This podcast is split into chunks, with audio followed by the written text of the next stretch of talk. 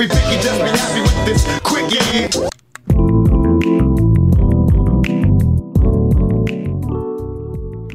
Playoff hockey is back in Vancouver. I know you love it. You know we love it. And you know we got you covered here on the Nux Misconduct Network. I'm Trevor Beggs. You're listening to The Quickie, one of four shows on that Nux Misconduct Network. Just make sure you go get the damn network. Make your hockey life a little bit better. Go make your Canucks playoff experience just a little bit better. You get Power the Towel with Nick Bondi. You get Silky and Filthy Puck Talk of Bullshit with Kyle Nye. And you get Sipping on a forty after each Canucks postseason game with Kyle Bowen, Nick Bondi. And right now they're whipping out a guest for every postgame show.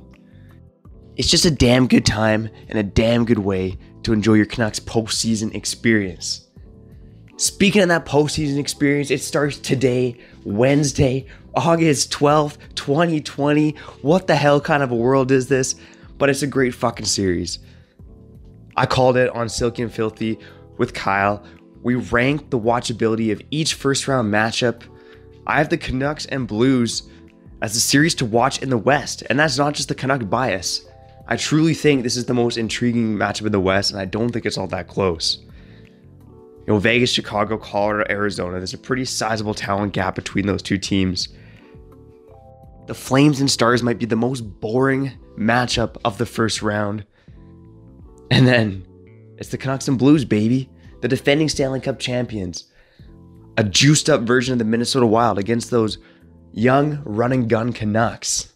But let's be real, let's not kid ourselves, okay? The Saint Louis Blues pretty much have an advantage at arguably every position. They have better forward depth, they have a way better defense, and they arguably have the better goaltender, although I might give a slight edge to Markstrom there. But that's a toss-up. If the Canucks are going to win this series, if they're going to beat the Saint Louis Blues, win four games against these guys over the next week or so, they need depth players to step up. That goes without question. Pettersson and Hughes can dominate this series and they can still lose. Just look at what happened to the Edmonton Oilers, okay?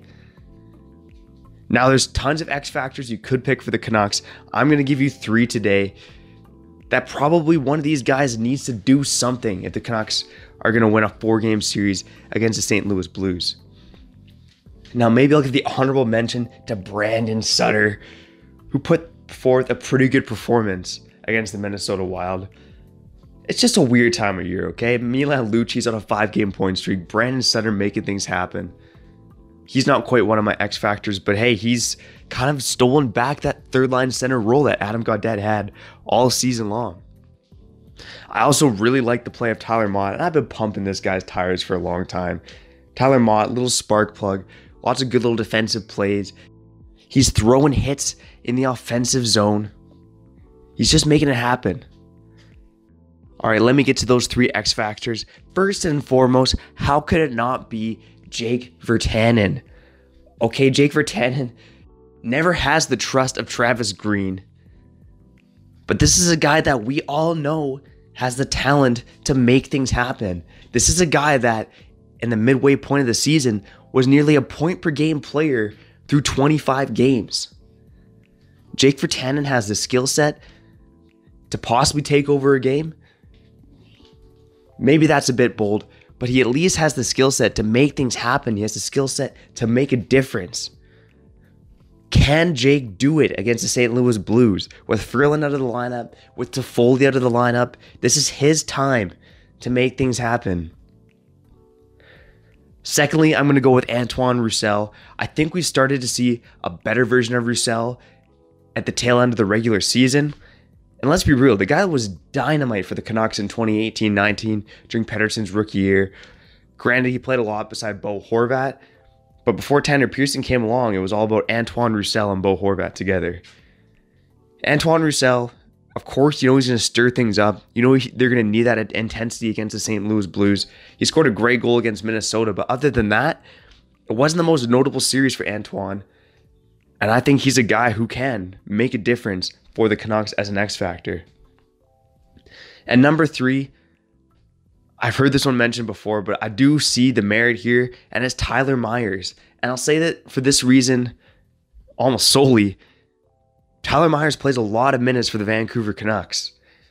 And I'm not, I don't want to say he had a bad series against Minnesota. I actually think Tyler Myers made some really good plays at points in this series, but he has those defensive gaffes. Of course, he took a crap ton of penalties against the Wild. He needs to be better based on the fact that he's on the ice at even strength, pretty much more than every other Canuck except for Quinn Hughes. Those are the three guys that I have as X factors for this team. Let's see how they do by the time I do my quickie roundup post on nux misconduct dot com next Monday. Regardless, enjoy the hockey, Vancouver. You've waited five years for this moment. Five years. Enjoy it, of course, in a safe, socially distant manner, inside your bubble. We are in a pandemic after all. But just enjoy it, okay? Vancouver, Saint Louis, let's go.